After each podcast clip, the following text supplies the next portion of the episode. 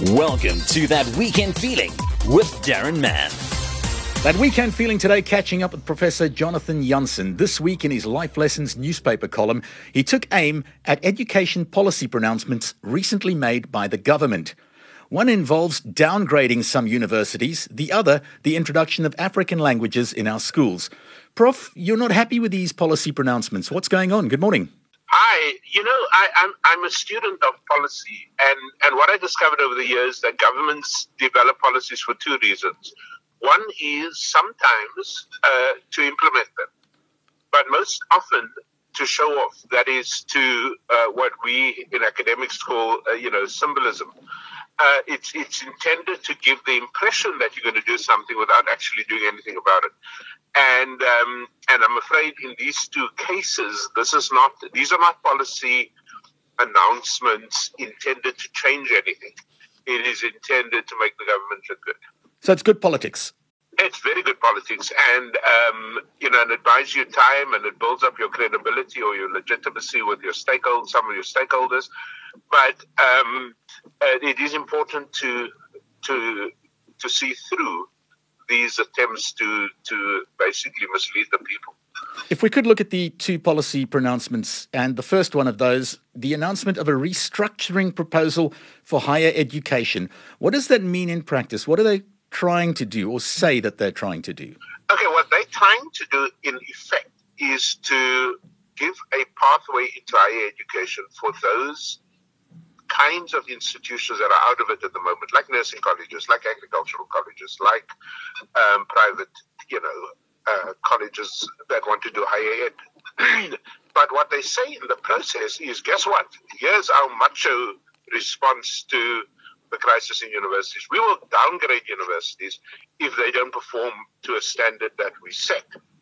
Now, that, of course, is absolute nonsense. They will never do that. And the reason I said in the in the column is because our universities are creatures of apartheid. They were set up in uh, and your your province, the Eastern Cape, is a very good example. You have a university on each side of the Kei, right? Yes. You, can you imagine uh, what would happen to any minister if she or he decides to close down Walter Sisulu or close down uh, Fort Hare? Both universities which have been in trouble all the time, right? The reason they can't do that is because the ethnic politics there, the ANC related ethnic politics, is so powerful that you would rather continue with the empty shell. By the way, when Kader Asmal was Minister of Education, he and his department tried to close down what was then called the University of the Transkei. Now you need now um, Walter Sisulu with the merger.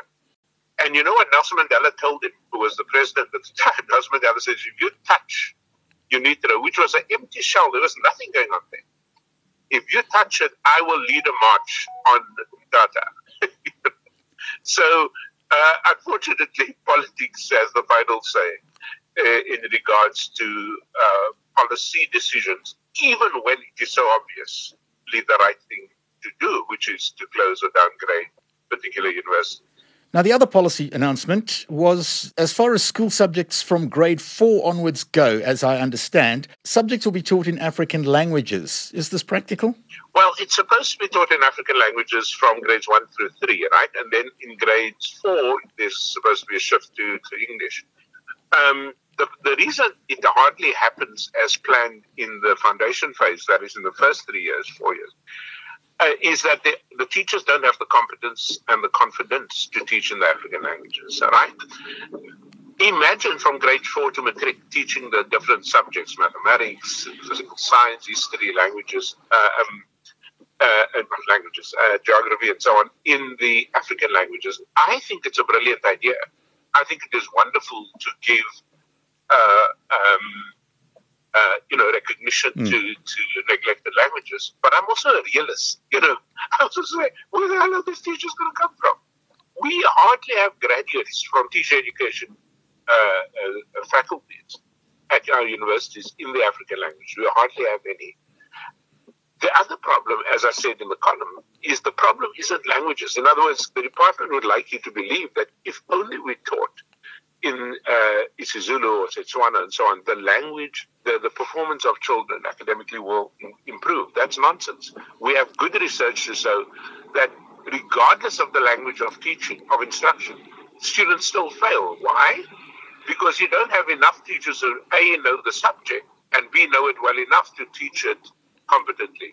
So the problem is not languages. And even if it was simply a case of cultural restoration for neglected languages, which again I think is a good thing, um, as a practical matter, it will not improve the uh, the performance of children on the one hand. On the other hand, we don't have enough teachers to do that anyway in our public schools. Quoting from your column, you say, "Show me one minister in the cabinet whose child or grandchild is in a school where the African languages are taught through high school." How many are there?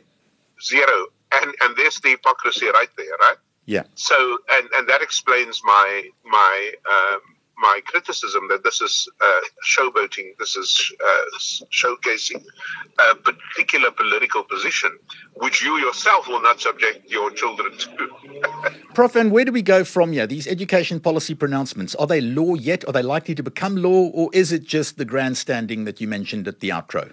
Well, the, the one that uh, on languages it will never become, uh, you know, formal policy. It might, even if it exists on paper, it's never going to ever uh, see the light of day in practice. They might pilot it in schools in the Eastern Cape, for example, but it cannot be rolled out into all the provinces in all the official languages. So forget about that.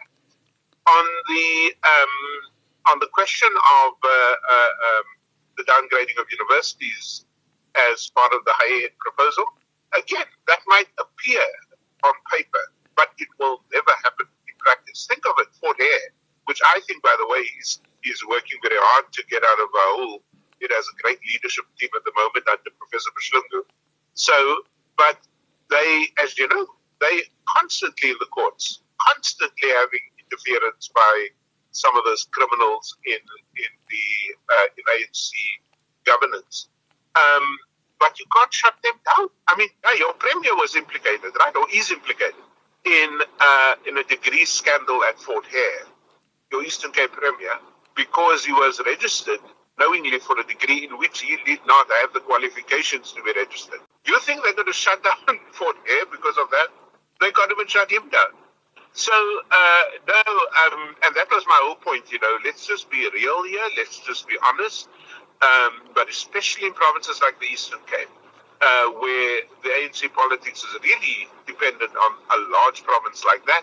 Look, look at, look at, look at uh, uh, KZN, KwaZulu Natal.